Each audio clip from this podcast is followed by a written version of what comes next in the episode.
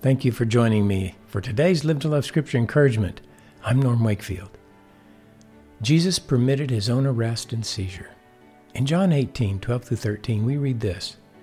So the Roman cohort and the commander and the officers of the Jews arrested Jesus and bound him, and led him to Annas first, for he was father in law of Caiaphas, who was the high priest that year. The so in this verse makes it clear that what follows the so is dependent on what preceded it.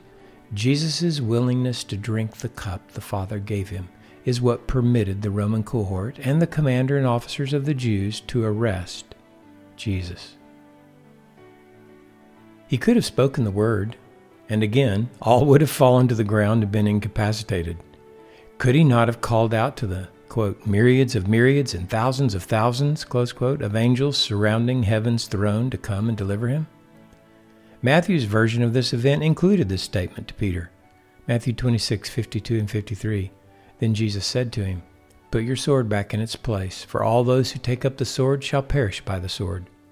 Or do you think that I cannot appeal to my Father, and he will at once put at my disposal more than twelve legions of angels? That's 7,200 angels. Jesus' appeal had already been made.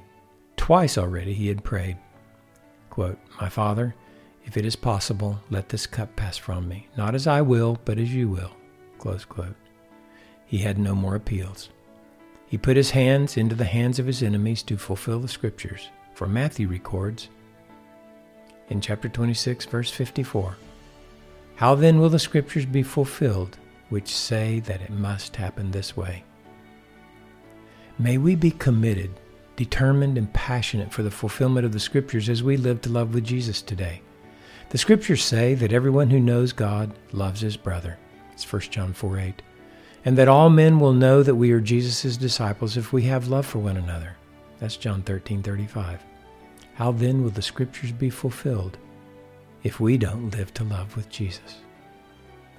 Well, I hope you'll receive more encouragement by visiting my website, livetolovewithjesus.com. The resources there are free.